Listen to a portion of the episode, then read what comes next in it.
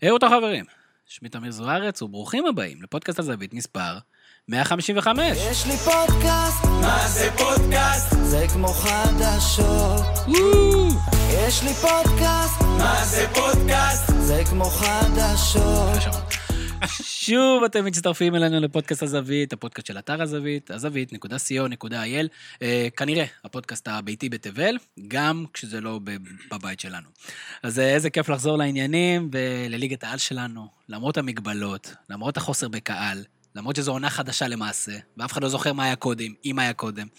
אבל בשביל לעזור לכם לחזור לעניינים, החלטנו להגיע למשכנו הביתי של הפובלציסט, חובב הדירוגים, שדר ספורט אחד, ומרטוט לענייני אירוויזיון. ערב טוב לשרון דוידוביץ. ערב טוב לכם, ברוכים הבאים לביתי הקט אשר בהוד השרון. אני שמח שעברתם בביקורת הגבולות, שעברתם את הבדיקות, שעברתם את בדיקות החום בכניסה לדלת. כיף גדול וכבוד גדול ש... ש... שפודקאסט מכובד כמו, כמו שלכם מגיע עד אליי, זה, זה לא דבר של מה בכך, או דבר של בכך מה. בכך מה. יפה, שזה תמיד אני שואל את עצמי למה לא מרבבים בין הביטוי הזה. דרך אגב, בדיקות חום זה כשהגענו שאל, חם לכם? אז אמרנו לא, אז הוא אמר, בוא תצאו החוצה.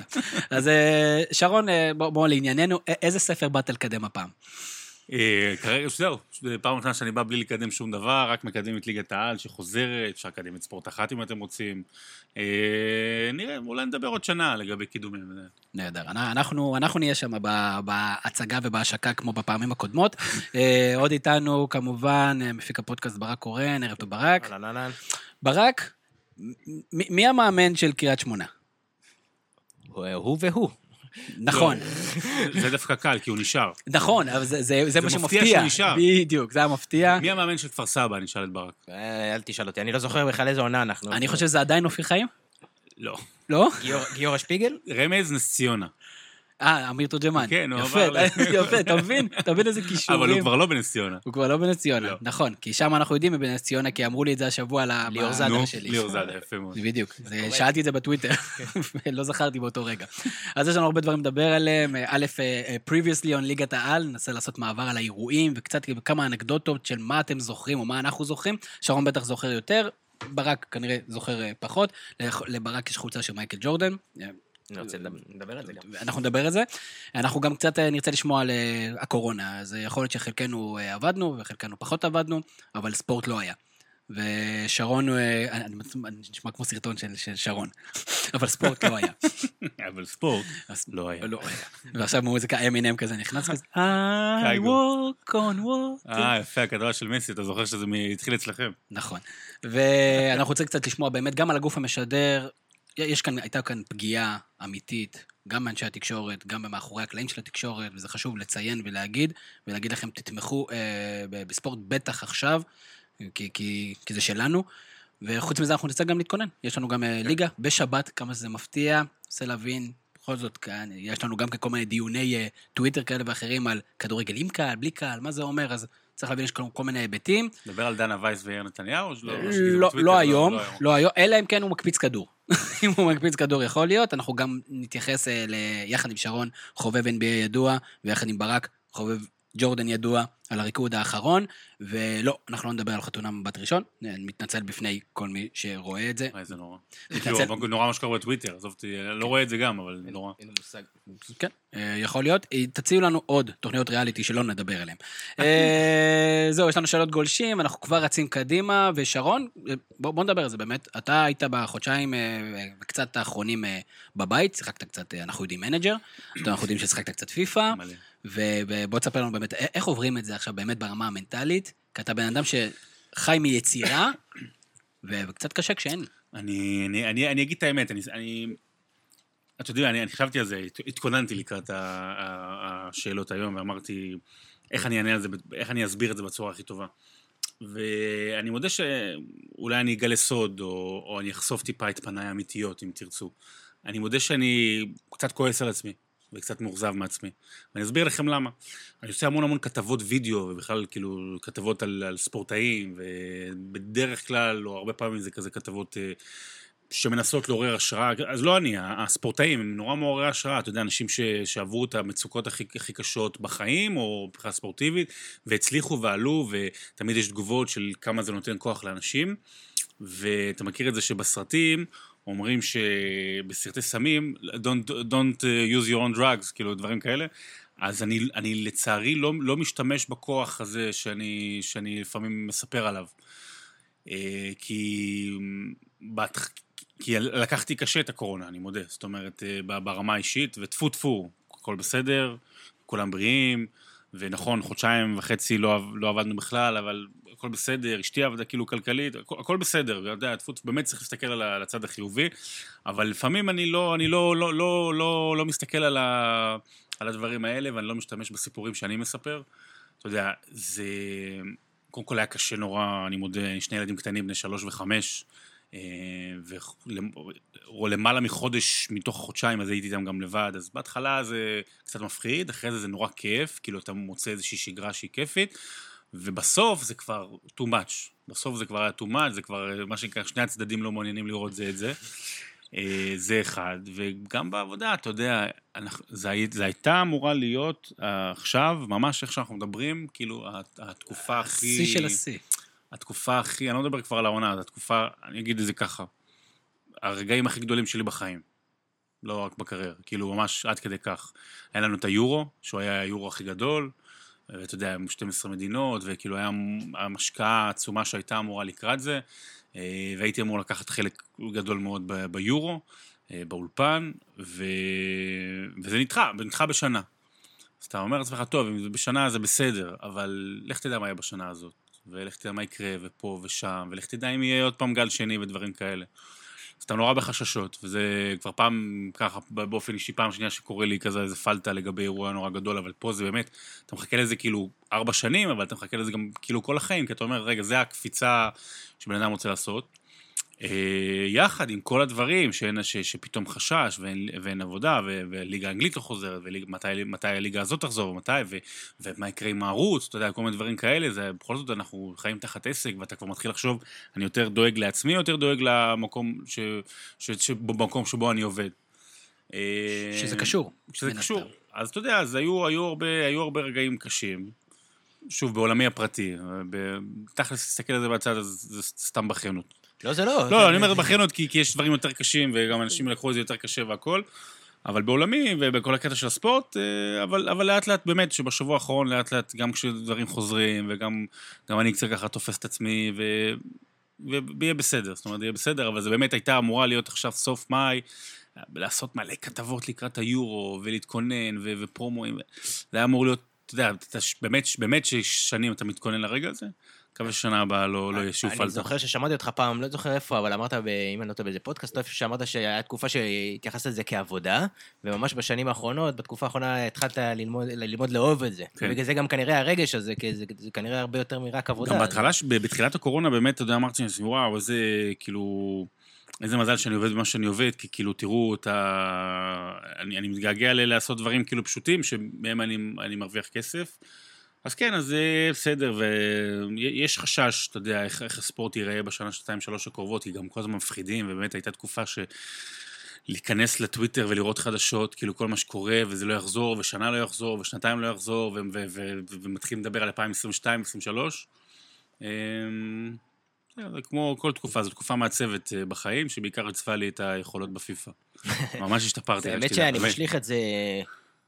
שרון בעצם מבטא את כל החשש של כל הענף, אפשר להכניס לאותו משפטים גם את השחקנים, שאוהבים להראות אותם, כאילו הם מרוויחים מיליונים, אבל לא כולם כאלה, והם נמצאים באותו מצוקות, דיברנו גם עם חלק, הם נמצאים אפילו באותה מצוקות, בקריירה או בענף שהם לא יודעים מה יקרה מחר. ודרך אגב, כרגע השחקנים, ואנחנו לא דיברנו, זה לא אחד מהנושאים הרשמיים, אבל גם השחקנים כרגע נמצאים בסוג של סיטואציה שונה מאשר שאר תושבי ישראל. זאת אומרת, הם הולכים לשחק ולהיכנס כרגע, עד שזה לא ישתנה, נכנסים לבידוד, שאני מקווה מאוד שיחתכו להם. תראה, אנחנו לא מכירים את כל סוגי העבודות, אבל זה קצת מוזר, זה נכון, מצד שני, אתה יודע, לגבי הסוגיה הזאת, אני, אני יכול להבין כל אחד ש, שקשה לו ו, ו, ומתלונן, לא מתלונן, סליחה, שקשה לו ו, ומעלה, מציף בעיות, באמת.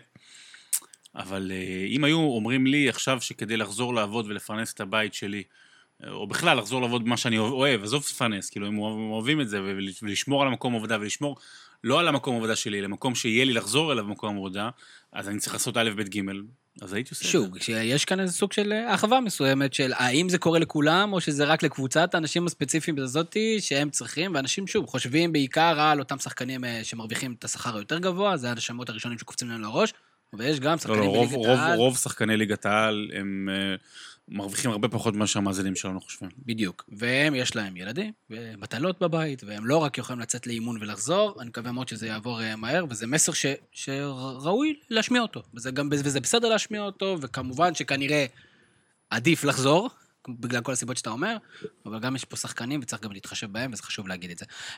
אבל לפני שאנחנו נשים שירים של זוהר ארגוב, ונלך בדד אל השקיעה, אנחנו נחזור קצת לכדורגל שלנו, ואני רוצה באמת בכמה כותרות להזכיר לכם את תקציר הפרקים הקודמים בליגת העל, לאן הגענו ולאן אנחנו הולכים.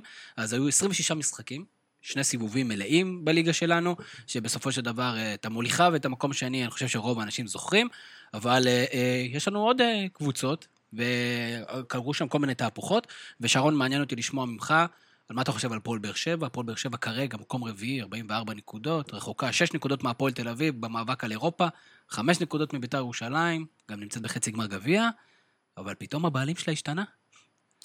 אז מה צופן, מה היה שם? האם אנחנו יודעים בכלל מה היה שם? זה פשוט, לא פשוט מאוד, אבל זה נראה ברור לעין, אתה יודע, גם מה ששומעים בפנים וגם מה שבחוץ, שאלונה חיפשה את הרגע המתאים לצאת, וככה קצת כמו במשחק פוקר, כשהיו לה כל מיני הזדמנויות, והיא ניסתה, ואז חזרה, ומה שנקרא נשארו לה צ'יפים, ועלתה וירדה, ואז היא יצאה מהמשחק בדיוק ברגע לא נכון. זאת אומרת, לתפוס את הסיטואציה הזו של בטח תחילת הקורונה, ועל זה ששחקנים ביקשו עורך דין, יכול להיות שהם לא היו בסדר איתה, כי הם היו נאמנים אליה, למרות ששוב, אתה יודע, זה גם, זה לא, לא כולם אותם שחקנים שהתחילו את הדרך, אתה יודע, זה לא, עכשיו ברדה, מליקסון כבר פרש, אתה יודע, הרוב, זה, זה כבר לא החבר'ה שנמצאים המון המון שנים, או אלה של, אלה, לא כולם אלה של אליפויות, אז היא חיפשה את הזמן המנכון, לצאת, והיא מצאה את הזמן הלא נכון לצאת, והדרך הלא נכונה לצאת.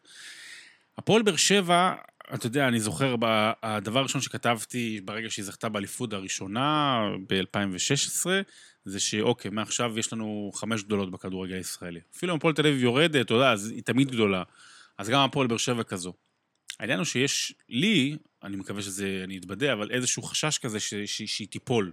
זאת אומרת שהפועל באר שבע תחזור, לא להיות ימי אליזינו, אבל מרכז הטבלה או, דבר, או דברים כאלה, או מה, זה, זה משהו, הרבה, הרבה יותר מדאיג אותי מה יהיה בעונה הבאה, ובעוד שנתיים ובעוד שלוש, מהפועל באר שבע מאשר מה יקרה בפלייאוף העליון. יש לה מאמן שהוא לפי, לפי דעתי טוב מאוד, הוא מאמן טוב מאוד. אני, אני רק מזכיר, יוסי אבוקסיס. כן, כן זה כבר לא ברק בכר, זה כבר לא ברק בכר. ויקו חדד. הוא אמנם הגנתי והכל, אבל הוא מאמן טוב מאוד, כשההחתמה של ויטור, אז אתה יודע, היא נותנת איזושהי פוש כזה, וגם תקווה לאוהדים. צריך לעשות שם שינוי דרסטי, אני, אני לא חושב שיש לה סיכוי להגיע לאירופה. זאת אומרת, אני לא, אם אני ריאלי, אני לא חושב שיש לה סיכוי להגיע לאירופה. זאת אומרת, כאילו, לעשות לעקוף, משהו, ב... לא, לא, לעקוף את ביתר. אלא אם כן היא תיקח גביע. תזכיר, בוא נזכיר מי מחצית כבר של הגביע. הפועל תל אביב נגד מכבי פתח תקווה, והפועל באר שבע שניצחה את מכבי חיפה. נכון. נגד עכשיו צריכים גוגל, זה כבר פה. מכבי פתח תקווה? לא, רגע, לא. מכבי פתח תקווה נגד הפועל תל אביב. כן, כן, רק רציתי להיות בטוח. הפועל באר שבע, הפועל באר שבע נגד בני יהודה. נגד בני יהודה. נגד בני יהודה? מה פתאום, בני יהודה אותך? בני יהודה אותך? איזה שנה אנחנו? הפועל באר שבע ניצחה את מכבי חיפה, זה המשחק האחרון לפני הקורונה. נכון, באר שבע ניצחה את מכבי חיפה. אני די בטוח ש... מה הבעיה לעשות הפועל באר שבע סוקרווי, נו? חצי גמר גביע. הפועל באר שבע סוקרווי. אני לא באינטרנט, הוא באינטרנט, אני כותב לי את הדקה לחתוך. הנה, אז אני עומד, סבצתי, סבבה, הפועל באר שבע נגד בני יהודה, הפועל תל אביב נגד מכבי פתח תקווה. זה מה שאמרתי. בסדר, מכבי פתח תקווה אני זוכר ניצחה את בית"ר ירושלים, את זה אני זוכר. נכון. הפועל באר שבע ניצחה את חיפה, וגם בני יהודה והפועל תל אביב הגיעו לשם. בהנחה שתהיה אירופה, כן, אני לא יודע אם יהיה אירופה מבחינת מוקדמות או אירופה מבחינת יבשת. שוב, הפועל באר שבע, יש איזשהו חשש מהעתיד. בוא נקווה שהיא באמת מה שאלונה עשתה בכל למעלה מעשר שנות שלטונה שם, הוא למצב את העובדה שיהיה פה, אתה יודע, גם זה, גם העיר שמאחור והאצטדיון, אני הרבה פחות דואג מאשר כשבפעם האחרונה שפועל באר שבע נפלה, שזה תחילת שנות האלפיים. בוא נדבר שנייה, סתם מעניין אותי, רמת ה-state of mind, דווקא הפועל באר שבע חוזר, תגיד, מכבי חיפה, אוקיי, ברור שיש להם על מה להיאבק, מכבי תל אביב, ברור, רצים לאליפות, אבל קבוצה כמו הפועל באר שבע, השחקנים בתוך הפועל באר שבע, הם חוזרים, מה עובר להם בראש? מה האינסנטיב שלהם עכשיו לקרוא את התחת על המגרש? אז אני כל כך חושב, גביע המדינה זה מפעל שהפועל באר שבע לא זכתה בשנים האחרונות. זאת אומרת, יש כאן איזה סטייטמנט מסוים בלהשאיר את בסיס, את הבייס של הקהל שלהם, וטרנר זה אצטדיון ביתי, יכול להיות גם שמונת אלפים או עשרת אלפים אנשים, ולא שישה עשר אלף, וזה עדיין יהיה ביתי, וטוב, ושווה הרבה מאוד נקודות. או שלא יהיו כלום. אני מניח שבשלב מסוים כן ניתנו לקהל להגיע, ואני מאמין שכן, יש כאן בכל זאת, באר שבע מייצגת עיר, או אזור, חבל ארץ, אם אתה רוצה להתפייט ולשיעורי ארץ ישראל.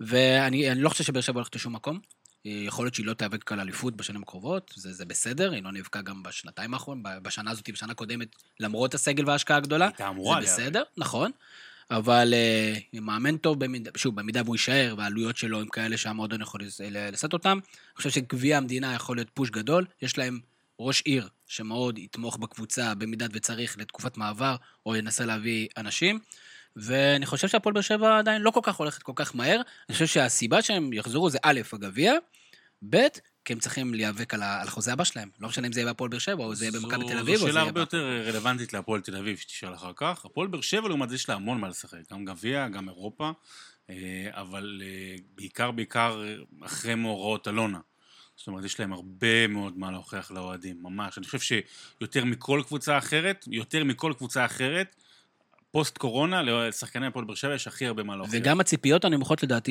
יהיו לטובתם, וכי כל ניצחון כזה, להפריע למכבי תל אביב כזה, או לקחת גביע, או לנקום בבית"ר ירושלים על מה שעשו להם בסיבוב הקודם, זה גם כל מיני נושאים קטנים. אני מסתם זו, מה שעשו להם ב-ארבעים ושמונה, מה שעשו להם ב-ארבעים ושמונה. הפועל חיפה, למה הפועל חיפה תחזור לשחק? היא מקום, היא בפלייאוף העליון, מסתבר.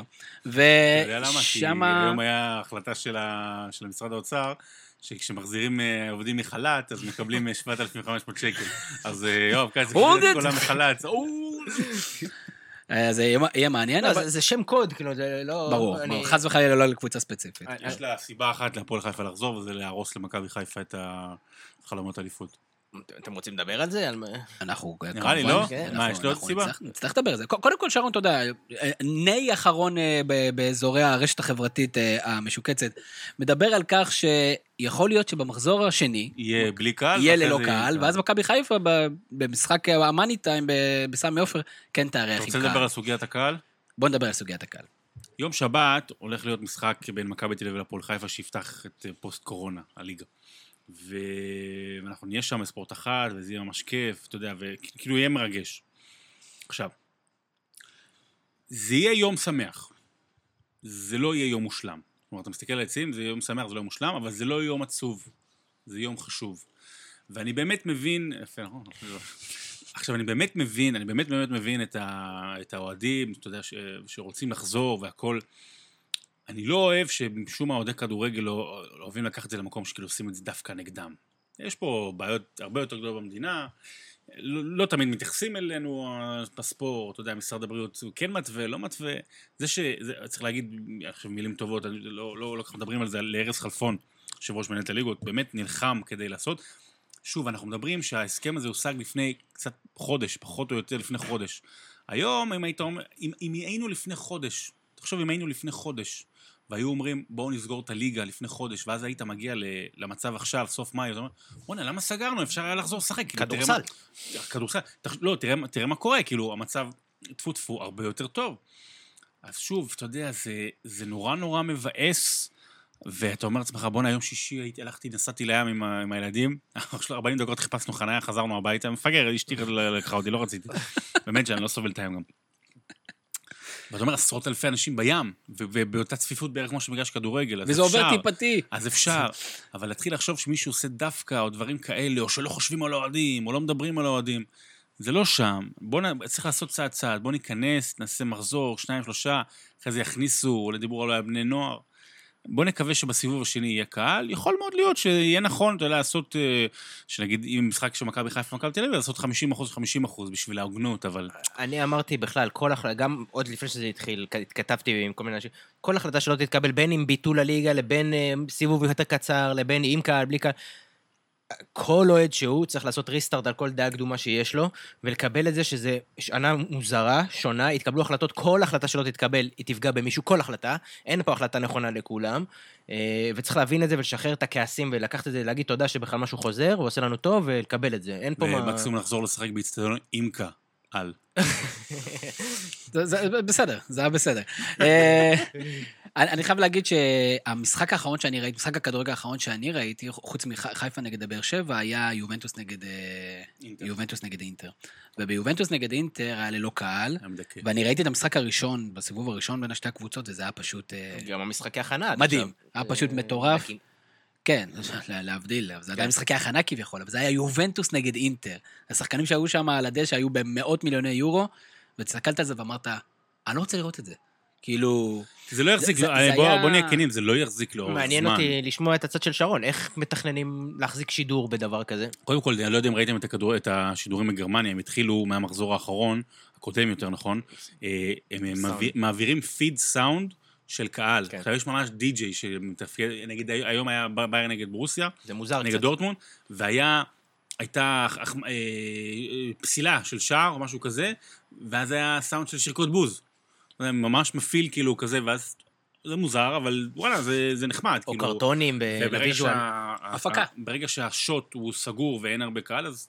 אתה אומר לעצמך, אתה יכול לחיות עם זה, לא לאורך זמן, אתה יכול לחיות עם זה. כמוצר טלוויזיון. לא, אבל אתה... אז אני, תראה, שדר שישדר את המשחק, נכון יש את הקטע של שתוק, תן לקהל לדבר, או יכולת לדבר? לא, עכשיו נגיד צריך קהל, שדר ופרשן לדבר כמה שיותר, כדי להעלים את השקט, אוקיי, כדי להעלים את השקט. אני אשכח עכשיו חשבתי את זה בראש של, ניתן לקהל לדבר. לא, כי גם שרון יש לו את הגישה, שהוא נותן אחרי גול לכמה שניות. כן, זהו, זה קצת יהיה מוזר. ואתה יודע, גם באולפן, אני מודה, אתה יודע, נגיד, עשו אצלנו לפני המחזור הראשון שחזרנו מגרמניה, באמת, הרמת כוסית, כזה כולם באו, והייתה התרגשות, זה היה כמו יום ערב פתיחה של יורו. אז אני אומר לעצמי, רגע, זה לא, סתם בואה. וגם, צריך לעשות טיפה, לעשות איזה משחק, כי אתה יודע שזה לא מושלם, ואתה לא עכשיו, וואו, חגיגה, וזה, וזה.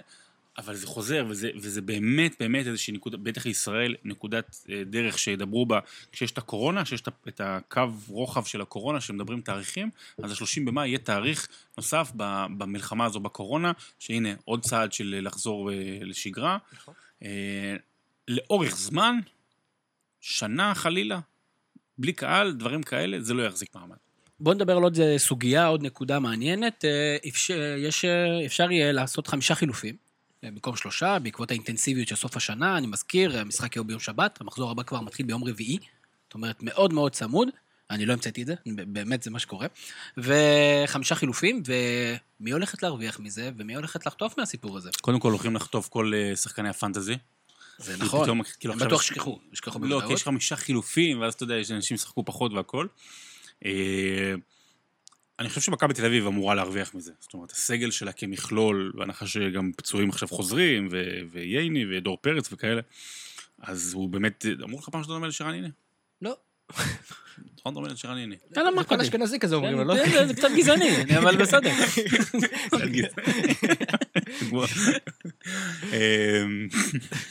אז מכבי תל אביב אמורה להרוויח מזה, הסגל שלה יותר רחב, מכבי חיפה יש לה הרכב, מצוין, אתה יודע, נורא כיפי. כי הוא עכשיו יוכל... שואה וזה, כן, אבל לא, אבל מכבי חיפה יש לה הרכב מצוין, אבל אתה יודע, אנחנו אומרים שיש לה איזשהו מחסור טיפה בעומק של הסגל, אבל מכבי תל אביב אמורה להרוויח מזה, שחקנים ישראלים אמורים להרוויח מזה, ואנחנו הולכים לקראת ליגה שבה לשחקן ה-עשרים גם תהיה חשיבות. באמת יש פה, אפשר לראות את זה מחיובים, זאת אומרת, יהיו פה, יש פה שחקנים שיש להם הזדמנות, אתה יודע, לקחת את ההזדמנות הזו, לתפוס אותה בשתי ידיים, כמו שאומרת הקלישה. במיוחד בפלייאוף התחתון, אני מאמין. אתה יודע, לשחק, להראות, אני חושב שזה יהיה מאוד מאוד חשוב ומעניין לראות. חס וחלילה גם יש סיכוי שיהיה יותר פציעות, כי אנחנו לא מאחלים מאף אחד, אבל יש סיכוי סביר שזה יקרה. או בכמנה אני מאמין שיהיו הרבה יותר רוטציות, זאת אומרת גם בלבול כזה שלא אוהב לעשות יותר מדי רוטציות כי הוא יכול או לא יכול, או בגלל שהוא איזה דוגמטיות מסוימת, יהיה חייב לעשות את זה, אתה לא יכול לאכל גם ביום שבת וגם ביום רביעי וגם אחרי זה ביום שני, ולעשות אותם מרכבים, אז יהיו חייבים, יהיו חייבים לזרוק באמת שחקני סגל רחב ככל, ככל האפשר. שהצטרפו לרז מאיר. כמובן, כן, מה שאנחנו אומרים, רז מאיר ועוד עשרה, שזה כמובן ביטוי שגור בצפון. עוד משהו שמעניין אותי זה, בוא נלך על וורסט קייס סנריו, שבוע הבא, או היום שמענו... של שחקן מקדוני ששחק בצ'מפיונשיפ, רסקי סנריו. כן, רסקי סנריו, כמובן, מהיוט אנדר עשרים ואחת, ובואו נדבר על סיטואציה ששחקן נדבק. מה אתם חושבים שאז יקרה? העולם אין לך קיבילי מעט. אז עדיין תהיה אליפות עם כוכבית? בכל מקרה תהיה. עם נגיף. אז אני שואל אותך שאלה כזאת, אז אני שואל אותך, בוא נדבר שנייה על אלופות עם כוכבית. בעיקרון מה שקורה כרגע בגרמניה, בליגה השנייה בגרמניה, חמישה ימים לפני שהתחילה הליגה, מצאו שלושה נדבקים בדינמו דרזדן. אז את שני המשחקים הראשונים היא לא משחקת.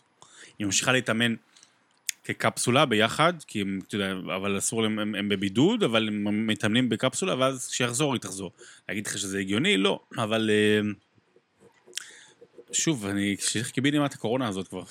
אז אני רוצה ששרון תהיה הבורר בסיפור הזה, בין טענה שאני ואני מאמין שברק ואני חלוקים, היא לא באמת מאוד חשובה, אבל היא דיון לצורך הדיון. אנחנו חלוקים? אליפות עם כוכבית. נהדר. אליפות עם כוכבית. אז ואין ספק שאמרנו שבמידה והליגה תיעצר בסוף העונה הסדירה, אז יש פה איזו כוכבית מסוימת. הליגה לא הסדירה, לא הסתיימה כפי ש-intended to, למרות שכולם שיחקו אחד נגד השני, שש נקודות הפרש, זה לא כזה פער, כזה משמעותי לקראת הפלייאוף, ועכשיו עברו חודשיים, שלושה. בוא נגיד את זה ככה, אם מכבי תל אביב זוכה, אם מכבי חיפה זוכה באליפות, אז יהיה אליפות עם כוכבית, ואם לא, אז זה בלי כוכבית? לא, אני אגיד, מה הכוכבית מבחינתי? מבחינתי, זה לא שלא הטובה ביותר תנצח, או מה שלא יהיה כוכבית, כי יש פה עניינים שהם לא מדידים, למשל מומנטום, מכבי חיפה, או מומנטום שנהרס לטוב ולרע לקבוצות, או סתם דוגמה, פציעות שהיו למכבי תל אביב שעכשיו כבר לא קיימות, או הרחק, יש דברים שהם, שנקטעו, ולעולם לא נדע מה היה קורה אם. אז בגלל זה, זאת הכוכבית שמבחינתי, אבל זה, זה לא שאני אגיד שאם מכבי תל אביב תזכה, תזכה, זה היא פחות טובה, או שאם מכבי חיפה תזכה, מכבי תל אביב יוכלו להגיד ש... אבל ז, זאת הטענה שלי. תשמע, לא, זה, זה ברור, אבל זה לא, זה לא אליפות עם כוכבית, כי לכולם, כולם תנאים שווים. זאת אומרת, אני יכול לקבל את זה שאת הסופרוליג שמכבי תל אביב בכדורסל, אז זה כוכבית. למה? כי לא כל הקבוצות הגדולות היו באותה ליגה. סבבה.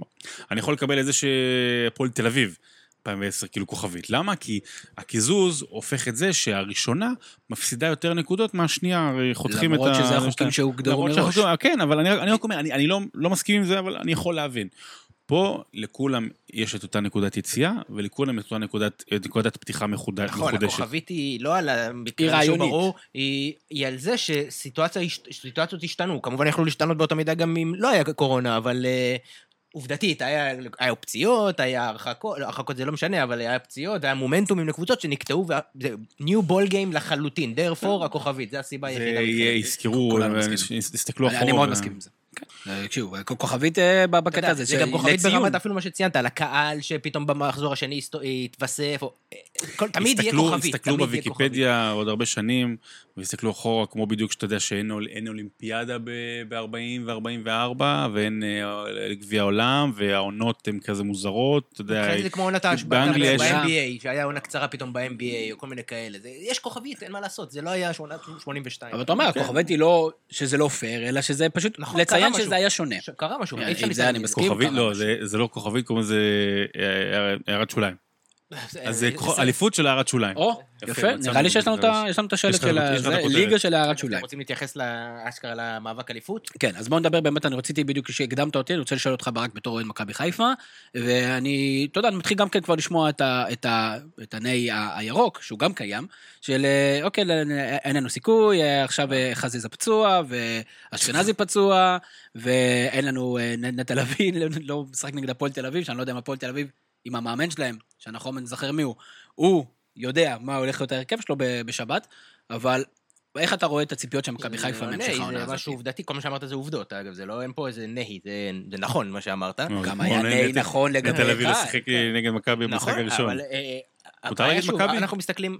אנחנו מסתכלים על מה שהיה, ועל השחקנים הבולטים שהיו לפני היציאה, שחיינו פחות או יותר על מומנטום, על ידי מומנטום, ושהשחקנים הבולטים שהיו, הם כרגע אינם. אבל אשכנזי היה פצוע לפני, לפני. נכון, יש את חזיזה שלא יהיה בתקופה הקרובה, יש את רוקביצה, שאם אני מבין נכון, הוא קצת פצוע או לא במאה אחוז, ההרכבים המסורתיים שאיתם רצנו, לא יהיו כרגע בשתי מחזורים הראשונים, שהם הכי קריטיים, בשתי מחזורים הראשונים.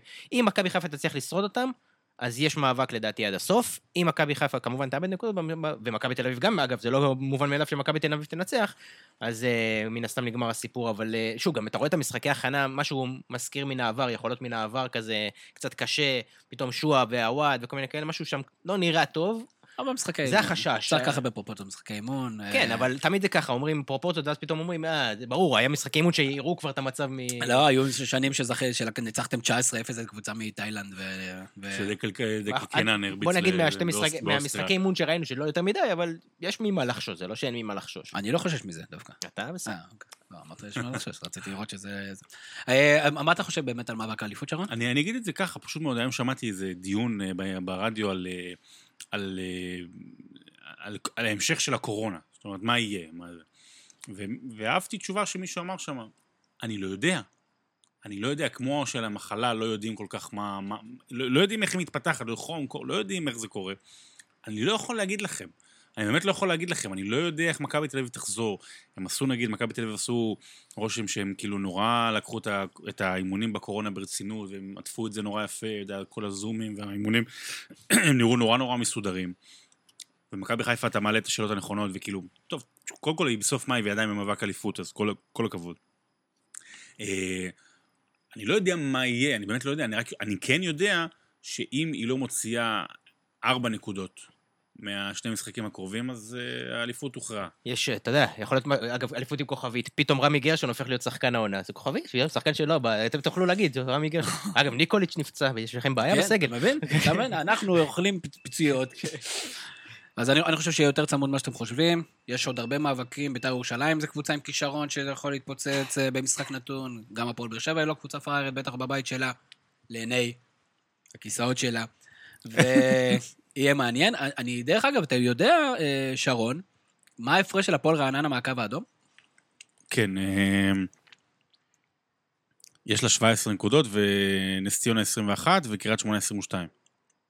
אז יש לה שש עשרה נקודות, אבל יפה מאוד, מאוד מאוד מכובד, היא רחוקה שש נקודות מקריאת שמונה, והגיע אליה מאמן, שהוא מתארח אצלנו בפודקאסט, ואנחנו אוהבים אותו ברמה האישית, אבל לא הצליח מאוד בשנים האחרונות בליגת העל, ליאל אחמן, והאם הפועל רעננה יכולה לעשות את הבלתי יאמן, סגל השחקנים שלה לא רק כפי שהמצב... לא, לא אמורה להיות שם איפה שנמצאת. זה, ומעלה יש נס ציונה וקריית שמונה, וכפר סבא, שעל פניו היית חושב שאולי יהיו ביותר בעיות. האם יש אופציה ליאל אחמן לעשות סיפור סינדרלה מטורף?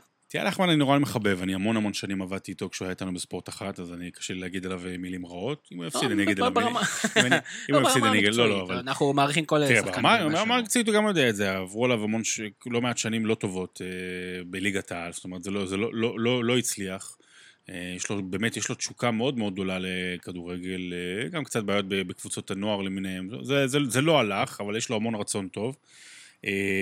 הכל יכול לקרות, כי לרעננה כן יש סגל טוב. ואנחנו, אם אנחנו לא יודעים מה קורה בפלייאוף העליון, בפלייאוף התחתון עוד יותר, יש קבוצות שלא רצו כל כך לחזור, עניינים כספיים. כל מיני קבוצות שעדיפו שיקפיאו את הירידות. בלי הזרים, אתה יודע שיבוא נגיד נס ציונה חזרה, וכל הזרים שלה הגיעו מאוחר, והם בבידוד, או לא, רק עכשיו יצאו להתאמן איתם בכלל, וביום שני, שלישי כבר, יום שני, שלישי כבר על פלייאוף התחתון חוזר. יהיה מאוד מעניין לראות מה קורה שם, אתה יודע, רעננה יהיה לה קשה לשחק בלי הקהל. סתם, חייבים בדיחות רעננה קהל. האמת שהטוויטר של רעננה עושה את זה כל הזמן, הוא אומר, אתם עכשיו תראו. אני מאחל ללחמן כן להצליח, אני חושב שזה עצוב מאוד שאופיר חיים פוטר מפועל כפר סבא, כי הם נתנו עונה יחסית ממש טובה, אני חושב גם, כאילו, נכון שהם הופסו ומדי פעם והפסידו כמה משחקים, אבל הם באו לשחק כדורגל, הם באו באמת לשחק התקפי, הם רואים שהם כן ניסיון לצאת קדימה. הם נקודה מהקו האדום. אני לא חושב שמישהו נתן להם את הסיכוי הזה כשהיינו בסיבוב הראשון. טוב, היה להם תקופה, כמה מחזורים אחרונים פחות טובים. מזכיר שדרך אגב קרב התחרות התחתית כמעט הוכרעו, אם לא במחזור האחרון, שנס ציונה ניצחה אחת אפס קריית שמונה.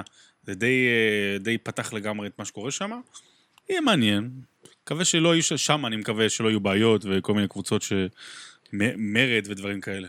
אני לא יודע אם מרד, אבל יש יותר קבוצות בפלייאוף התחתון ברק שאין להם על מה לשחק. אנחנו מדברים על בני יהודה עם שלושים וארבע נקודות. אבל זה בלי קשר ל... לא תירד ליגה, אפול חדרה, אבל זה יערבל את הדברים. אני מזכיר, בפלייאוף התחתון שבעה משחקים בלבד, כך שבאמת כל משחק הומני טיים, פוגשים רק פעם אחת כל קבוצה, אז מספיק שבני יהודה תנצח ותבטיח מעשית את שישארותה. כל משחק עוד שש נקודות.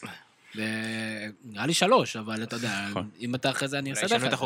בדיוק, אז גם הפועל חדרה, גם מכבי נתניה, לא באמת יש להם סיכוי לרדת.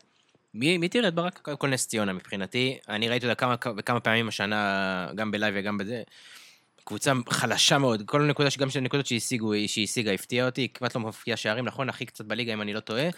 שבעה עשר שערים בלבד, ב-עשרים ושישה מחזורים, ואני חושב שאם אתה מוריד את רז שטיין, מבחינתי זה נס בכלל שהם עד עכשיו בכלל בתחרות. ציונה. כן, זה לא, זה רק נס. נס זמיר. את זה אהבתי יותר. יפה. ביחד איתה... דרך אגב, אני רוצה שהם ירדו, כי הם כבשו את השער הראשון נגד מכבי תל אביב. במחזור ה-שלוש עשרה. וניצחו את באר שבע. ביחד איתה... אז דווקא שמחתי. מי שירד איתה זה יהיה מאוד מעניין לדעתי, אבל... אני לא רואה את הפועל רעננה מצליחים. שש נקודות, הפרש... הכל נפתח, הכל נפתח, יהיה תוצאות לדעתי משוגעות, בלי קשר אחד לשנייה גם בכלל. יהיה, אבל אני חושב שבסופו של דבר אותם קבוצות יהיו ספקות הנקודות, זה אותם קבוצות שיהיו בים, ליטרלי בים, גם אם תבדוק בידוד, ליטרלי בים, ואני חושב שזה יהיה להם קשה. חם מאוד, קשה מאוד. דרך אגב, דיברנו על השערים של מכבי בתל אביב, עוד אחד מהנתונים ששכחנו כבר, שמכבי בתל אביב ב-עשרים ושישה מחזורים ספגה שבעה שערים. טורף. ואני רוצה לשאול, האם זה הגנה או שוער? שוער זה לא חלק מההגנה. כן, אבל אתה יודע, האם זה... לא, זה הגנה, זה הגנה, כבודו במקומו המונח של טננבאום, אבל זה הגנה וזה בעיקר קישור אחורי. זה בעיקר קישור אחורי, גלאזר, יודע, גולסה, שנותן בעונה חצי עונה שנייה מדהימה, מה שחזר מהפציעה, זה, זה בעיקר שם, זאת אומרת, זה מתחיל ונגמר שם, הם, באמת, הם לא נותנים כמעט ליריבות לתקוף. עכשיו אתה דיברת חוץ ממכבי חיפה, ואני חושב שהרבה אנשים ראו בבידוד, הרבה פעמים את המשחק הזה, אחד המשחקים המטורפים. ארבע שלוש? זה, ארבע שלוש. הכי גדול, אנחנו עוד עשרים שנה, אני זוכר שזה הכי גדול שהיה פה אי פעם, בעידן המצולם. אנחנו מסכימים לזה? לי אישית, אני מעורב פה רגשית, וזה כואב מאוד, מאוד. את האמת שכבר חשבתי שאני כבר לא אהיה שם במקומות האלה, שאני אקח את זה ממש ללב.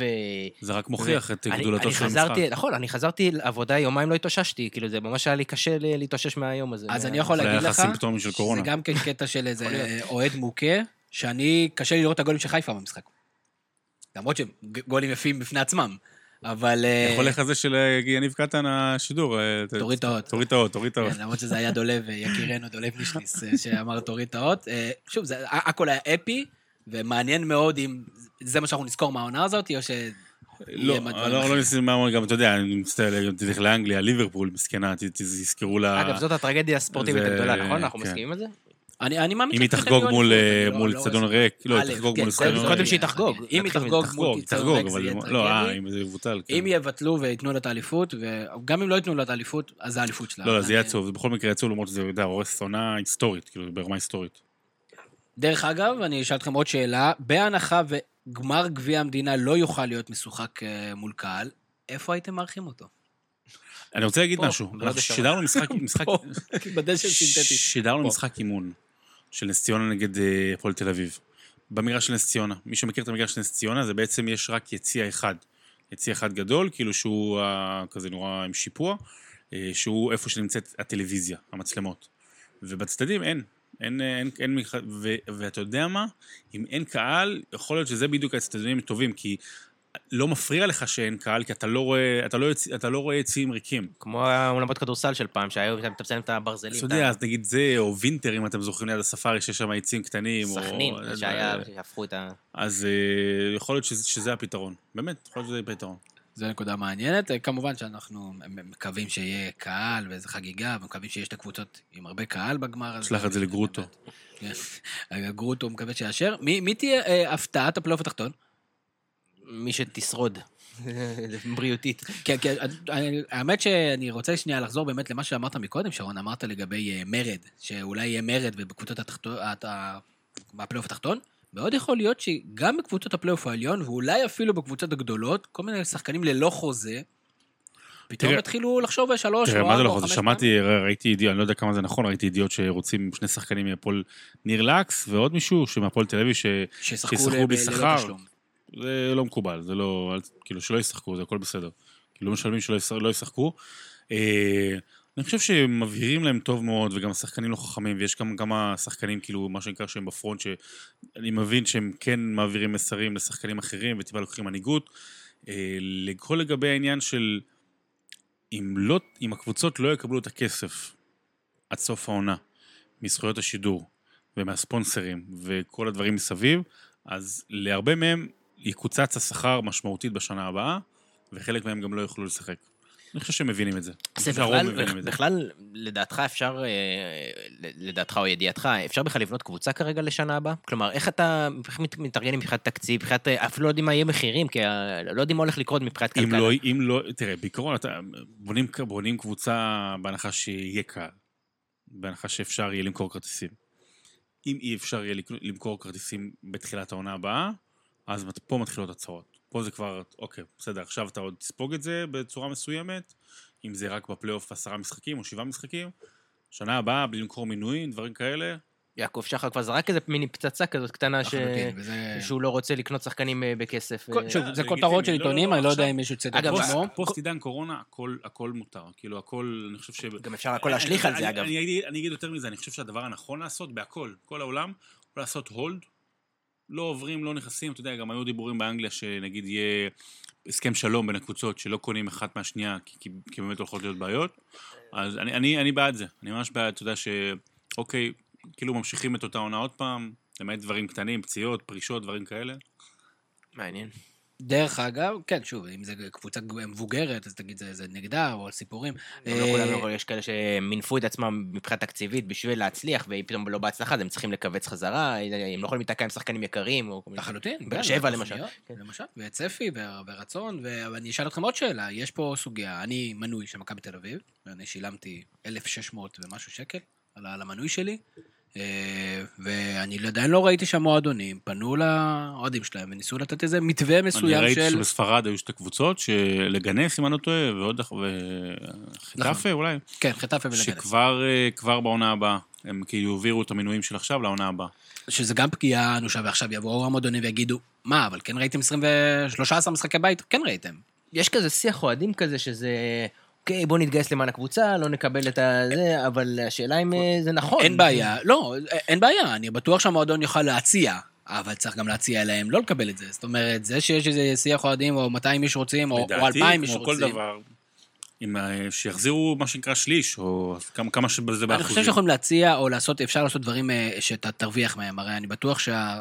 אף אחד לא רוצה שמועדון כדורגל מכבי תל אביב עכשיו יחזיר חמישה מיליון שקל, ושיפגעו בהכנות שלהם לשנה הבאה, אנשים עושים את זה בכיף ובאהבה, אבל צריכים לראות איך כן עושים הדבר הזה, מכניסים אותם בתוך תוכנית הטבות, כזאת או אחרת, צריך איכשהו לשווק את זה בצורה, וכמובן לאפשר להם את האפשרות, כן או לא. אז יש המון המון, זאת אומרת, כל הסשן הזה שאנחנו מדברים עליו ב-שלושים וחמש דקות האחרונות, הוא להבין כמה אנחנו לא יודעים. לא יודעים מה היה לפני, אנחנו לא יודעים מה יהיה בהמשך, אז אני אומר, תשחררו את הנאי, תשחררו את הספקולציות, בואו נלך ביום שבת, נראה כדורגל, בטלוויזיה, עם הפקה של ספורט אחד, ואנחנו ככה ונשתחרר, ונמחא כפיים אחרי פסים, ואולי נקלל פחות, כי זה קצת פחות נוח בבית, כשהילדים מסתובבים. לך חבר. וטיפה נחזק את האהבה שלנו לכדורגל הישראלי שלנו, ופחות נתמקד בכל הנאי ובכל הנקודות האלה. אני מאוד מקווה שהקריאה שלך נכונה, כי החשש שלי שזה רק יעלה עוד יותר ויותר תיאוריות וקונספירציות, וזה קצת ממעיס. אז אולי באמת נבחר בטוב. אני רוצה, רוצה להאמין שאנחנו צריכים לבחור בטוב, תראה אותו עוד שלושה מחזורים כזה, אני לא מאמין שהוא עשה את זה, אבל קודם כל לבקר יהיה אפשר, ודברים לא יעבדו כמו שצריך. במובן הזה כן, צריך להיות יותר סבלניים, צריך להיות פחות ביקורתיים, כל הסיטואציה היא הרבה יותר קשה, העומס והכל, אתה יודע, אם עכשיו, נגיד, אני, אפרופו, peace agreement, ונון, כמו ישנו, אזור, אזור מפורז, אין פיתורים עד סוף העונה, לא צריך להיות פיתורים עד סוף העונה, לדעתי, בשום מצב, אני אתפלא מאוד אם אנחנו אני אתפלא אם שנצא מפה זה היה נכון אם לא היה יורדות ולא היה אליפות, אבל בכל זאת מתחרים פה יש איזו סיטואציה מאוד קשה, כאילו אי אפשר להאשים ברמת מישהו ספציפי. אני רוצה להתחבר שיח הפייסני, אז סתם אני אספר למקרה... לרגע שאתם חרות. לא, הפך, למקרה שלי נסעתי באוטו לפני הקורונה, ופתחתי... מה שאני לא עושה בדרך כלל, לא שאני, לא בחרומי, זה פשוט לא אוהב כל כך את הפורמט, את מאה ושלוש, ושמעתי את התוכנית, את התוכנית ספורט, ופתאום אני שומע את דוידוביץ', את שרון, ובצעתי את עצמי שומע פשוט את כל התוכנית, וזה משהו שלא קרה לי שנים, שוב, מבחינת טעם אישי, אני מבין כאלה שכן, אין לי שום ביקורת על זה, אז קודם כל אני רוצה, סתם מעניין לשמוע, האם זה יקרה, האם נוכל, אם זה משהו שימשיך, או... תראה... וגם מעניין, אתה יודע, אתה... למרות שאתה נמצא בתל, בתקשורת מיינסטרים, אתה מאוד אלטרנטיבי בטבעך. והאם היו חששות? נכון, קודם כל זה עבודה, ומשכורת והכל, כמובן, אבל האם היו חששות? כי אתה, אתה מייצג איזה מסר מסוים, בעיניי לפחות. אני אגלה לך סוד קטן. זה היה בנובמבר, אם אני לא טועה, התקשר אליי בבוקר המנכ"ל של רדיו מאה ושלוש, ושאלתי אם אני יכול לבוא היום, היום להיום, כאילו להחליף את קופמן. להחליף את קופמן להיות מנחה. אני חייב להגיד שאנחנו כמה ימים לפני מראש תיאמנו איתך, את הפודקאסט הזה, בסדר? רק אומר, חס וחלילה, רק ברוך. ואני אמרתי לו, תן לי כמה, כאילו, אני אחזור לך עוד מעט. כאילו, אז קודם כל צריך לבדוק עם האישה, אם אפשר וזה. מבחינת מילדים, אבל התייעצתי עם זה שניים, שלושה, זאת אומרת, האם זה הדבר הנכון.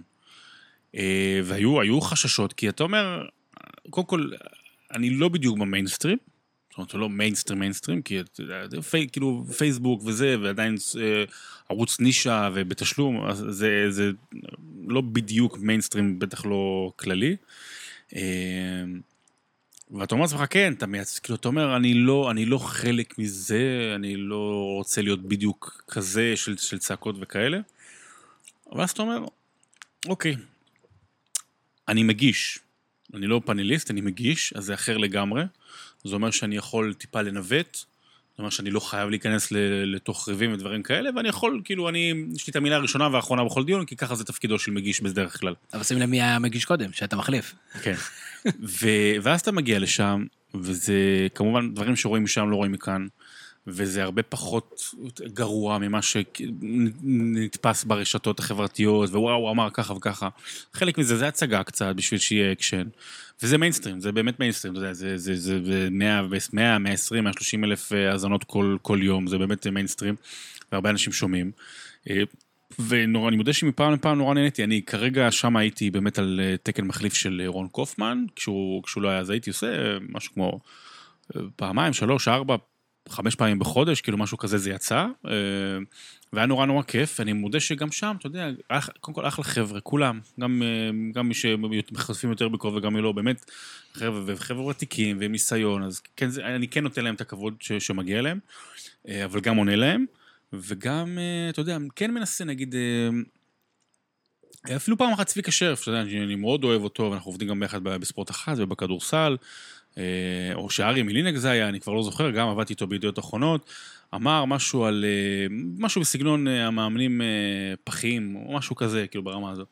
ותיקנתי אותו, זאת אומרת, אמרתי, למה, אפשר להגיד גם מילה אחרת, זה אמר, טוב, בסדר, סבבה. אז במקומות מסוימים אני כן מנסה לתקן, אבל, קודם כל זה עבודה. וזה עבודה שלי, וזה פרנסה שלי, והמטרה היא להגיע באמת למקומות יותר גדולים, ויותר חשיפה, ואני לא חושב שצריך להעביר ביקורת על מה שבן אדם בוחר עבודה. ובית, זו עבודה מאוד מאוד מכובדת, וג' שאלתי את עצמי כל הזמן את השאלה הזאת, האם נישה נשארת נישה על מנת להיות נישה, או שנישה בהזדמנות שניתנת לה, נכנסת למיינסטרים, ולאט לאט נסה לשנות, ושינו, ושינויים כאלה קורים לאט מאוד. אז זה קורה בכמה וכמה מקומות קטנים, שאנשי נישה נכנסים לאט לאט למקומות המיינסטרים, אני שמח להיות אחד מאלה, ו... וכרגע כרגע התוכנית הייתה בהולד חודשיים, והיא חזרה במתכונת נורא מצומצמת, שרק שני אנשים כל יום, אז כאילו, ייקח עוד זמן לחזור, אבל אני מקווה שכשאחזור, הכל כרגיל הזה לאט לאט, אבל... אפשר לעשות, אפשר, אפשר לשנות דברים. זאת אומרת, אם, אם אפשר לשנות דברים מבפנים. אגב, קודם כל, למען הסר ספק, זה לא היה ביקורת בשום צורה, שהיא ההפך, זה היה מחמאה. זו הייתה תשובה מושלמת. כן, נגעת בדיוק באיזה... איזה נקודת איזון שאנחנו מדברים עליה המון, גם בעולמות שלנו, וגם דיברנו בזמנו עם אורן יסיפובץ' שהתארח, ואיך שו, איך... איך עוברים מאותו נישה למיינסטרים, ומה אתה מוכן להקריב בדרך. כלומר, הרי אנחנו... גם בעולמות שלנו אנחנו רואים שיש תוכן מסוים שתופס יותר, ותוכן מסוים שתופס פחות, האם אנחנו מוכנים ל... להוריד חלק מהערכים, אני במרכאות אומר שלנו, כדי להיכנס יותר לליפסה, לפעמים כן, לפעמים לא, נתקל... זה בדיוק יש איזו נקודת איזון שמאוד קשה ללכת עליה ולתפוס אותה, בטח אם אתה מתפרנס, לנו זה הרבה יותר קל, כי זה לא הפרנסה שלנו, אבל בטח בעולמות ש... אנשים שמתפרנסים, אז ח... קל להעביר ביקורת, אני אומר לכולם, קל להעביר ביקורת מהצד, ולהגיד אל תעשה, אל תעשה, אבל בסופו של דבר גם צריך להתפרנס, וגם לאנשים שאיפות, לכבוש את המקומות הכי טובים, ולהשפיע משם, וזה קורה. אנחנו רואים את זה. אני חושב שזו הייתה תשובה מושלמת, אני חושב שהשלמת את זה יפה מאוד ברק, ובסופו של דבר, נכון, אנחנו גם השלמנו, היינו ברוגז, עכשיו השלמנו, ובסופו של דבר אני חושב שהמטרה זה להשפיע.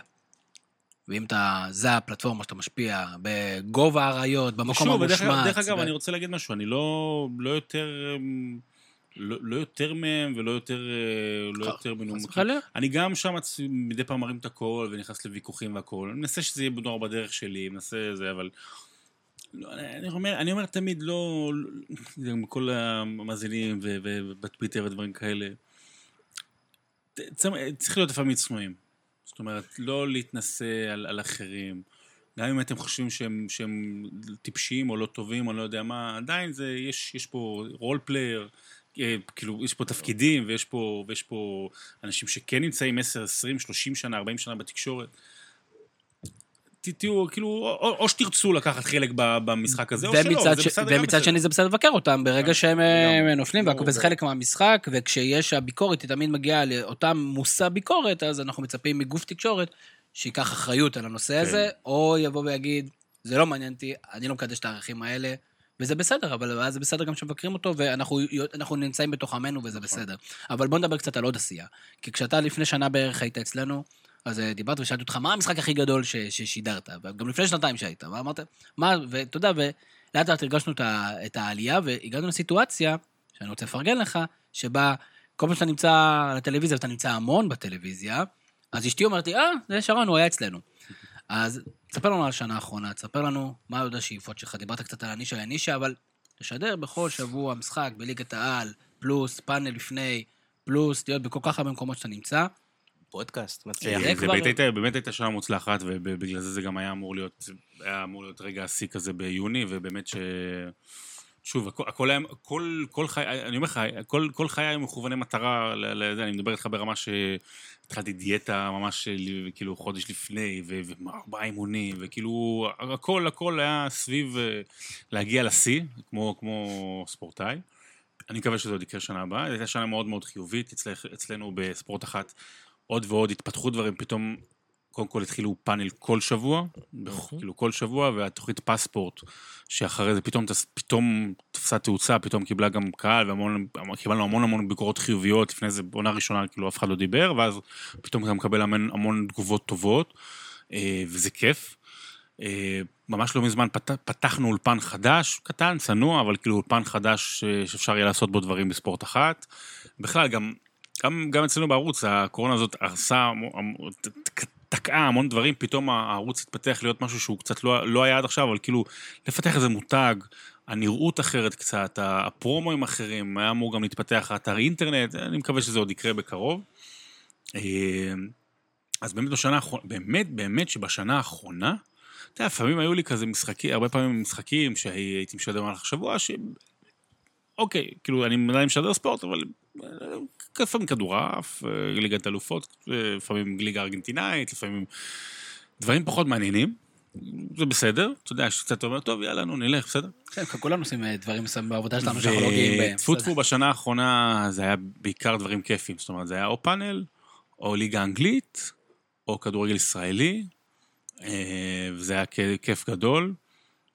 אני מקווה להמשיך, זאת אומרת, השאיפות שלי הם תמיד להישאר בספורט, באופן כזה או אחר, תמיד, אבל מבחינה אישית השאיפות שלי הם גם מעבר לזה, זאת אומרת, התפתח ברמת עשייה גם, גם מעבר לספורט, אבל לאט לאט. קצת שאלות גולשים, גל ארן רייך שואל, מתי הבנת שהקול שלך בכתבות הוידאו הפך להיות מותג? כמו שאין תקציר של ליגת אלפות בלי אבי מלר, והגדיל ואומר, אפילו מספר סיפור בסרט קולנוע אדיר, כמו מורגן פרימן. לא הבנתי את זה אף פעם. שאלה מוזרה. לא, לא הבנתי את זה, אבל אני יכול לספר לכם סיפור אחד שקרה, קודם כל זה כיף גדול נורא לקבל תגובות, כאילו, יש לי קולבס, אבל לא כזה, לא באמת נורגן פרימן, אני לא איזה עכשיו סקוטי פיפן כזה, אבל משהו בקריינות של הכתבות והאינטונציה, אז היא הופכת את זה לטיפה דרמטי, אבל היה לי פעם אחת, הייתי לפני שנה, אני חושב, היום נישואים, כן, או שנתיים, עם אשתי, אשתי, עם מישהי, לא, לפני שנתיים עם אשתי, לפני שנתיים בוודאות זה היה עם אשתי, היינו במחנה יהודה, והיינו שם באיזה מסעדה, בחלנו צהריים, ואז בא המלצר, אומר, אתה יכול לדבר בבקשה? תגיד כמה מילים. אני אומר לו כמה מילים, ואז אומר, שרון דוידוביץ, נכון? כאילו, זה אותך על פי הכל. על פי הכל הוא זה. כמה שנים הוא כבר עיוור. אז זה היה נורא נורא מצחיק. כן, אני... מעניינת אם אתה מוצא את עצמך, פתאום מדבר כמו בכתבות, או שזה אתה, או שזה כאילו יש דיבור של הכתבות, ויש דיבור של... לא, לא, זה לא אני, זה ממש דיבור כתבות, זה... דורי בן זאב בזמנו לימד אותי ראשונה קצת לעשות קריינות לכתבות שהייתי בגלי צהל, אבל אני, אני, היום כשאני מקשיב לכתבות שהייתי עושה לפני ארבע חמש שנים, אז זה נשמע נורא אחרת. היום זה טיפה, אני קצת יותר משחק עם הכל. אני אספר לכם סקופ. המחשבה שלי הייתה, אפרופו היורו, לקראת היורו לעשות המון כתבות על הנבחרות, ואז אולי לעשות אולד על הכתבות. זאת אומרת, לא יודע אם פרישה, אבל מכתבות הווידאו. כי תשמע, אני עושה את זה באופן אינטנסיבי של, שתגיד שלוש כתבות בחודש, משהו כזה, אני סיפרתי לכם בזמנו שכתבת וידאו זה שעות, שעות, שעות, שעות. אז זה כבר שמונה, תשע שנים, וניסיתי קצת מדי פעם לענות סגנונות וכאלה, אבל בסוף הסגנון המוכר הוא מה שעובד טוב, ואנשים אוהבים. ו... ותמיד נורא קשה לי, כאילו, לאסוף את עצמי לעוד כתבה, ורגע, אבל כבר עשיתי וזה. אז הייתה מחשבה שאחרי היורו אני אשים את זה קצת בהול, אולי שנה הבאה.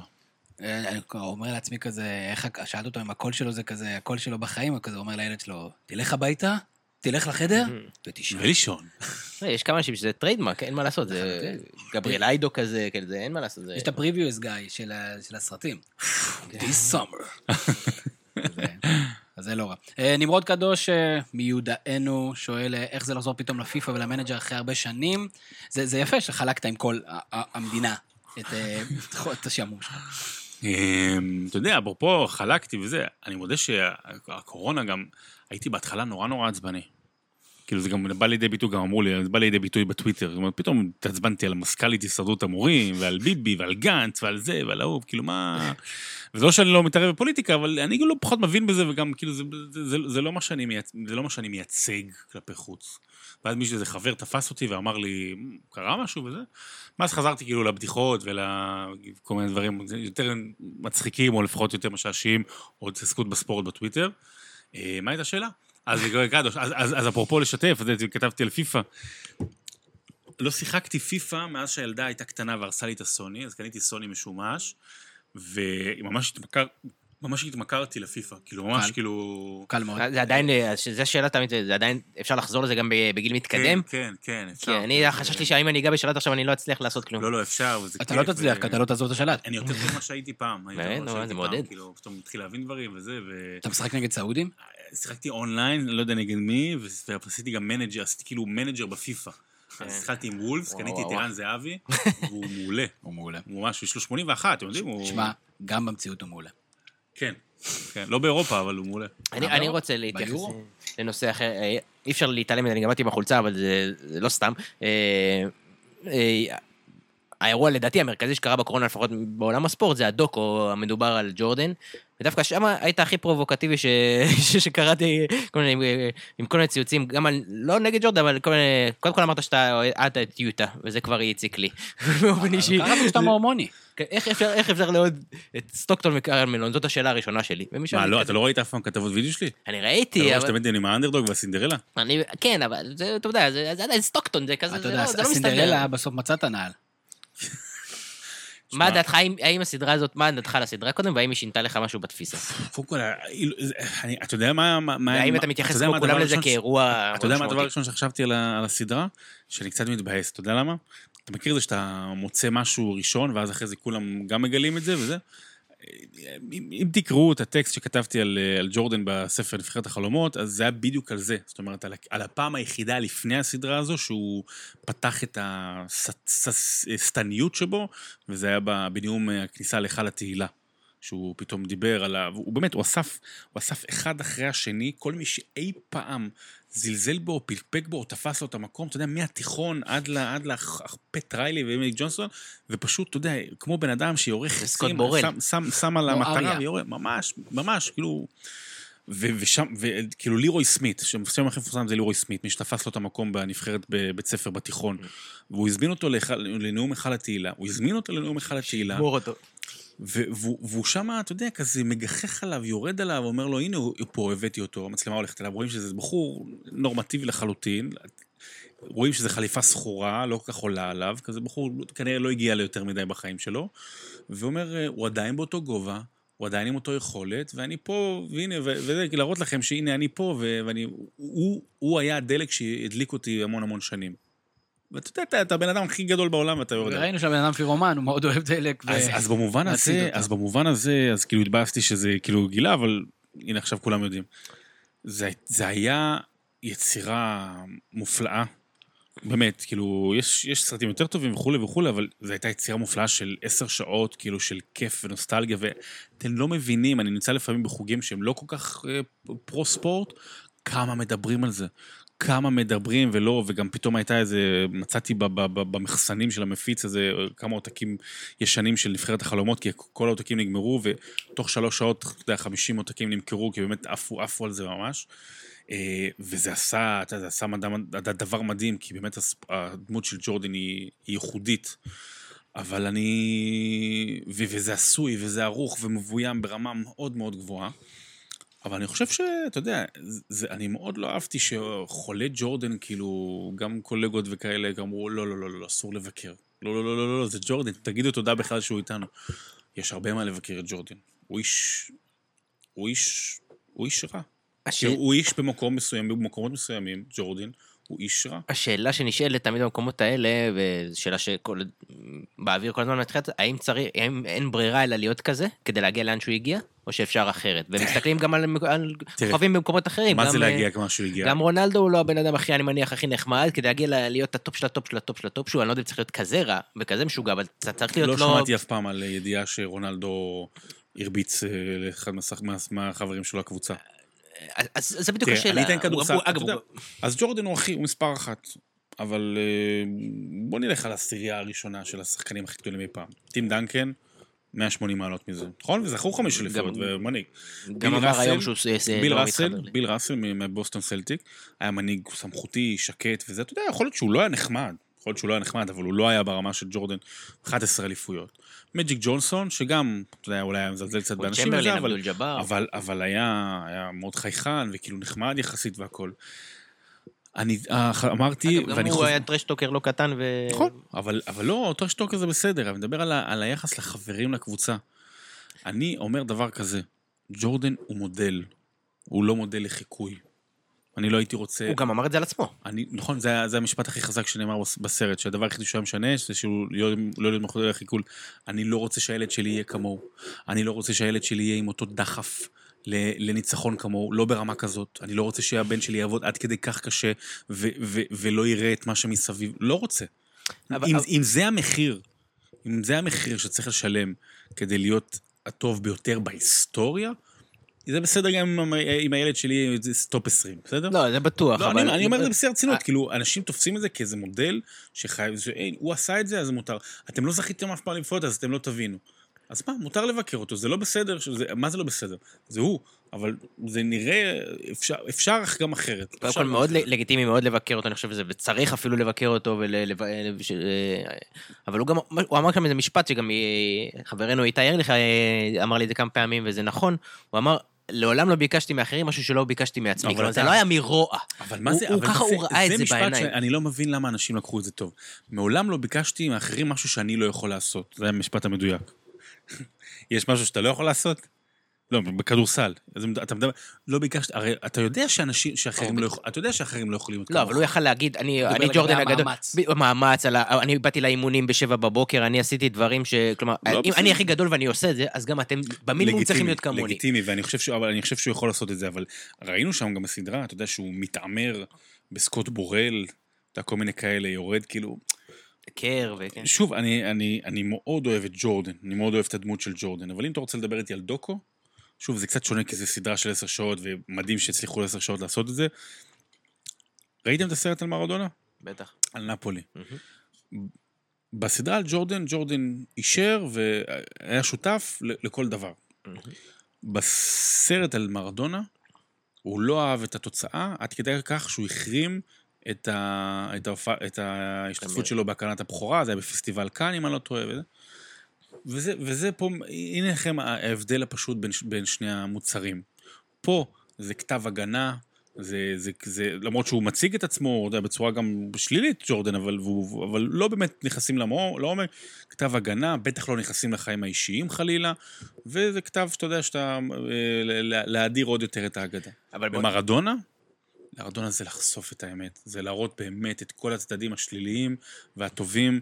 מרדונה, אתה, אתה נכנס שם לעומק ולנפילה ביחד איתו, וזה סרט כל כך, זה מטלטל, אתה יודע, לאן, לאן שהוא הגיע ומה שהוא עבר והכל. זה, זה, זה ההבדל, זה ההבדל שאני רוצה להגיד, איפה, איפה, רק שלשים את הפרספקטיבה הנכונה. עוד קצת על זה, כי זה באמת, לדעתי, אגב, היה האירוע הכי מרכזי בקורונה, וזה מדהים, הכל התזמון, הכל, הכל... זה ומוות של שלוש מאות אלף. כן, הכל המדויק בדבר הזה, אבל קודם כל, צריך לדעת איך להסתכל על, כאילו להבין, מי שמסתכל על הסרט, סדרה, לא יודע, תקרא לזה איך שאתה רוצה, במבט של דוקו, אתה צודק, כלומר, אין פה... אני לא מאמין שזה מדייק את האירועים בצורה, באמת שלהם. זה בהחלט בנקודת מבט מאוד מאוד סובייקטיבית. אבל זה שאתה, כאילו זכינו, אני זוכר את עצמי ברגעי אמת שקמתי בבוקר, זכית לחוות את זה עוד פעם, את אותה תקופה הזאת, את התקופה הזאת בכלל, ואותו, ואת ההיילייטס שלו, ואתה רואה מהלכים שעושה, וזה מחזיק במבחן הזמן. אני פחדתי שאתה פתאום תראה, אני אראה את המהלכים משחדה, אני אגיד, היום כל הברונד עושה את זה בעיניים עצומו, כל אחד... נגיד לראות היום לארי ברד, שוב, שהוא עושה דברים מדהים, אבל זה נורא נורא איטי. נכון, זה לא מחזיק במבחן הזמן. המהלכים שהוא עשה שם, האתלטיות והיכולות שלו גם לשנות את הגוף, זה עומד במבחן הזמן, וזה מה שמדהים. אני, כאילו, אתה כאילו מאמין שאם הוא היה משחק עכשיו, הוא עדיין היה קולע עשרים נקודות במשחק, וזה... עשרים, אם הוא היה משחק, כאילו בגיל חמישים וחמש? לא, אם הוא עכשיו, כן, הוא בא עכשיו, הוא עדיין יכול לשחק בליגה הישראלית ולתפור אותה, כזה אתה אומר, כאילו, אז... אז זה מה שהפליא אותי בדבר, שזה מחזיק במבחן הזמן, ואני עדיין חושב שהוא הגרייטסט אוף אול טיים, גם אם אתה שם אותו היום. אני גם חושב שהוא הספורטאי הכי גדול בכל הזמנים, אתה לוקח... מייקל ג'ורדן, זה כדורסל, זה אפילו שולי, הייתי אומר, ביחס להשפעה שלו. מייקל ג'ורדן זה מקדונלדס.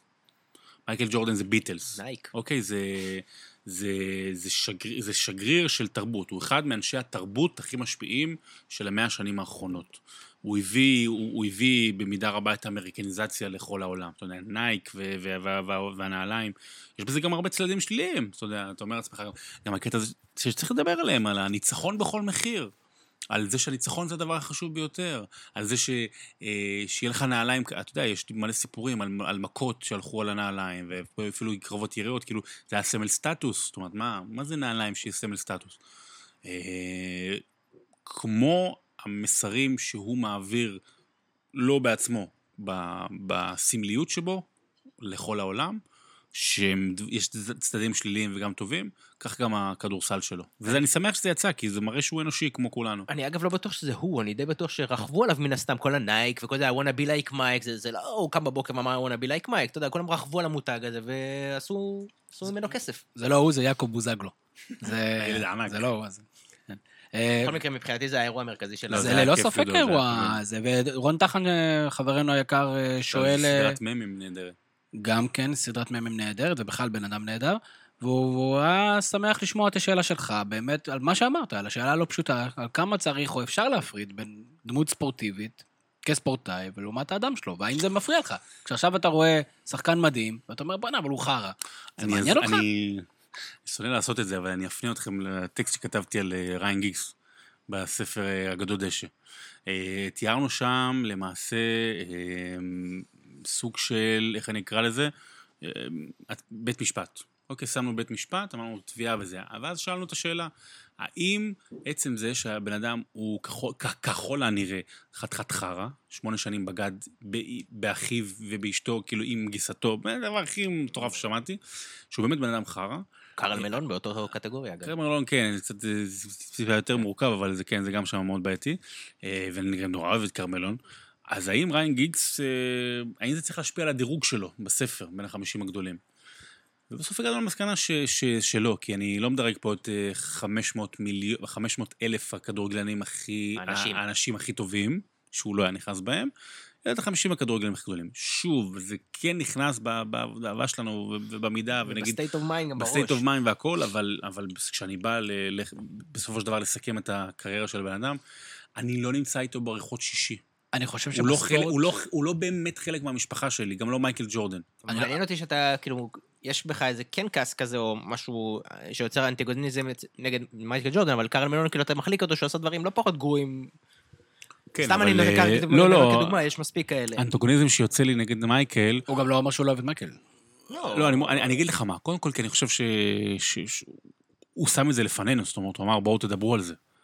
אני לא רואה שום סיבה, לא, למה לא לדבר על זה, על כל הזדים השלילים שהוא עצמו אישר והציג את זה בסדר. אני אגיד שהוא קורא שם על איזיה תומאס שלושים שנה אחר, בן אדם בן שישים, כן, אסול. הוא קורא לו אסול, כאילו לבן אדם בסדר, אבל גם קווין, גם ראיתי דוקו של דטרויט וישנות כל מיני דוק שקווין מקהל אומר על זה. אבל הוא אומר עליו, הם אמרו דאז, הוא מדבר עליו היום שהוא אסול. רואים את קווין מקהל היום בן שישים. הוא מסתכל מה איזיה תומאס אמר, והוא אומר איזה אסול, כאילו על היום. אז אני אומר דבר כזה, קרמלון, שוב, אני, אני מאוד אוהב אותו, כי הוא מסמל לי משהו, אבל האנטיגוניזם שיוצר אצלי לגבי זה, זה באמת זה שאנשים מגינים על מייקל, ולא נותנים חלילה להגיד עליו מילה רעה. כן, אז אני, אני לא אוהב את זה, אני ממש לא אוהב את זה. מייקל, קרמלון היה חתיכת חרא, קרמלון, הוא היה מניאק, הוא היה מניאק אחד הכי גדולים, הוא הראשון שיצא נגד זה שמג'יק ג'ונסון יחזור נכון, לשחק. נכון. הוא גם אמר את זה, ב, ב, הוא הראשון שאמר בקול גדול, הוא, הוא כזה רדנק, כן, שחום אי, אור אי, אמריקאי. אי, ילדים, מישהי בת שלוש עשרה. הוא דווקא הלך לאוטובוס, ולחץ את היד, אחרי ההפסד בפלייאוף. זה היה רגע חזק מאוד. ומייקל לא קם אליו. מייקל לא קם אליו וחיבק אותי, לא יודע, נתן לו איזה חצי חיבוק. אבל יש קטעי שהוא כן הלך ללארי ברד.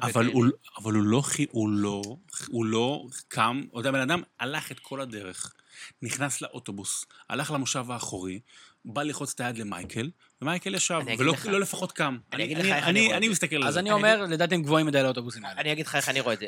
הוא, אני, ואולי גם אתה, ואנשים נורמטיביים, מוכנים לקבל את זה שיש אנשים טובים איתנו, או טובים כמונו. הוא לא מוכן לקבל את זה. הוא מהראש שלו, בתפיסה שלו, הוא the best there is, אף אחד לא... יש עוד כאלה ספורטים, אגב, סתם, אני לא, באמת לא בהקנטה, אבל אני מאמין, באמת, הוא לא ברמות האלה, אבל הוא גם בסוג של מחשבה כזה, ערן זהבי כזה. הוא יש לו בראש, הוא the best there is, כאילו, והוא מאמין בזה. The best there was and the best there ever will be. זה אותו, יש בקווים... זה מאיפה זה, זה ברטית מהארט, כן. יש קווים משיקים בין ה... כאילו, באולסטר, וכנראה שכן יש... יש בו, למייקל... צורך להיות, כאילו, זה עוזר, כאילו, כדי להיות... למייקל, לקובי, לבורון, כאלה, לגדולים באמת, כאילו... יש, יש באמת טירוף פנימי. אבל גם לקריסטיאנו יש טירוף פנימי. נכון, אבל, אבל, אבל מה שאני מסכים עם שרון, זה שלפי מה שפורסם עד היום, מעולם השחקנים, שחקנים בקבוצה, כן אוהבים אותו, השחקנים בקבוצה שלו, והוא כן, כנראה, עוזר בצורה כזאת או אחרת, גם אם הוא אומר לו שהוא שחצן והכל, ושהתקשורת בונה לו איזה אה, סיפור שהוא יכול להיות שהוא מאוד נכון. אבל אני אומר, הוא לא, הוא לא יצא על שחקני הקבוצה שלו בצורה שלילית. אה, זו הנקודה. ושוב, זה מייקל ג'ורדן, זה היה מדהים לראות, דרך אגב, הסדרה לא רק לא אוהבי כדורסל, ממש לא. יש פה סיפור, יש פה, כמו שאמרתם, עריכה, יש פה אלמנטים טכניים. כמו ששרון אמר, הוא המותג הכי חזק שהיה, בטח בשנות ה-תשעים. הוא המותג ספורט הכי חזק אי פעם. ובתקופה של מהדורת שבט, אן בי איי. לא, מותג, מותג, אמרת מותג, אז מותג ספורט הכי חזק. עד היום, דרך אגב, אני זוכר שאודי ריבן אצלנו באתר, באחד מהתורים, לקראת הסדרה אמר שבשנה האחרונה הוא חופש, או מחר יותר מאשר לברון. שזה, אתה צריך להבין כאילו את המשמעות של הדבר הזה, משהו שהוא שלושים שנה אחורה. אייל פידל שואל את השאלה הרגילה, כמו בכל שנה, שרון, האם אתה יכול להסביר בבקשה, למה השארת את אמר אסטודומייר, מחוץ לנבחרת החלומות? כי האליפות בישראל זה לא נחשב. יפה מאוד, כי לא הכנסתי יהודים. זה יפה. יואב ניר שואל, האם רוב הכתבות שלך במהלך העונה, שרוב כתבות שלך במהלך השנה שימשו כדי לקדם משחקים שמשודרים בערוץ, ולמה כשכעסת על עצמך ולא ניצלת את תקופות הקורונה לעשות כתבות שחשוב לך לעשות, אבל הם היו בעדיפות נמוכה יותר? קודם כל, מבחינה אישית, כולם אמרו לי, תכתוב, תעשה, וזה.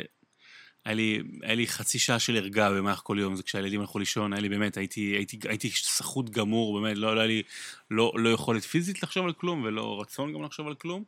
אז זה במובן הזה, ובמובן, אתה יודע, הכללי, צריך להבין שיש לי ערוץ שהוא מכוון למה רוצים לעשות. אני לא יכול לעשות, כאילו, על מה שאני רוצה.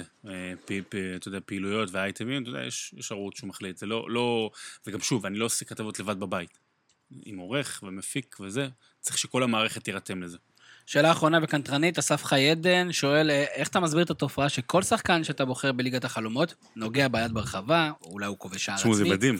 או מורחק, דרך אגב, כמעט כל אחד שאתה עושה עליו כתבת וידאו, אתה נחס הרשמי של שחקנים וקבוצות, אני יש לי הסבר, כי אתה עושה את זה לשחקנים שהם בפיק, ואחרי פיק נורא מגיעה ירידה. זה יש בזה היגיון, למרות שנגיד עשינו על ג'יידון סנצ'ו, האחרון שעשיתי זה על ג'יידון סנצ'ו, הוא לא, כמובן היה קורונה והכל, אבל עכשיו פרסמון שהוא עלה באיזה חמישה קילו, בגלל זה לא משחק. לא, אבל עשית עליו וראית, והפסיקו את המדינה, את העולם, בחודשיים וחצי. לא, לא, היו כמה דוגמאות, היו כמה דוגמאות טובות, אבל גם זה, גם, גם הפנטזי, אין דבר כזה נחס. אין כזה דבר נחס. ברק, מה אנחנו, תודה, לקראת סיום, מה אתה מאחל לליגה שלנו? לליגה? קודם כל שתיגמר בצורה הכי ספורטיבית שיש. מה אכפת לי מהליגה הספרדית? שיהיה כמה שפחות סימן לשאלה בסוף, זה הכי חשוב, שלא יהיה כל מיני אירועים שנשאל אותם, שאחרי כוכבית מה שנקרא. שרון, ביום שבת, ספורט אחד, ובכלל, בכל המקומות, ובבתים של האנשים, ובסלון, ובטלוויזיות, ובחדרי השינה, כדורגל הישראלי יחזור, אנחנו רוצים להודות לך על הזמן. אני מודה לכם שבאתם, כיף גדול, ותמשיכו בעשייה חיובית, ולתת במה גם להמון המון אנשים שאוהבים ספורט. היום, כשמפורסם הפוד, תמיר ידידינו חוגג יום הולדת, איזה מספר? שלושים ושמונה. למרות שאני כבר שלוש שנים אומר שאני בן ארבעים. כי אז כשאני אגיע ל-ארבעים, אז אני אגיד כזה, מה, אין לי בריחת את המשבר הזה. אז המון מזל טוב, וברק יש לו מתנה בשבילך, הוא יביא לך את זה באוטו. אחרי הקורונה, כן. זה משטחת בקה, אז אני לא יכול להעביר לך את זה כרגע. תודה רבה. תודה לכם, חמודים. לא, אז כרגיל, אני הייתי תמיר זוארץ שלכם. המשך, ערב, בטט. נהדר? יש לי פודקאסט. מה זה פודקאסט? זה כמו חדשות. יש לי פודקאסט. מה זה פודקאסט? זה כמו חדשות.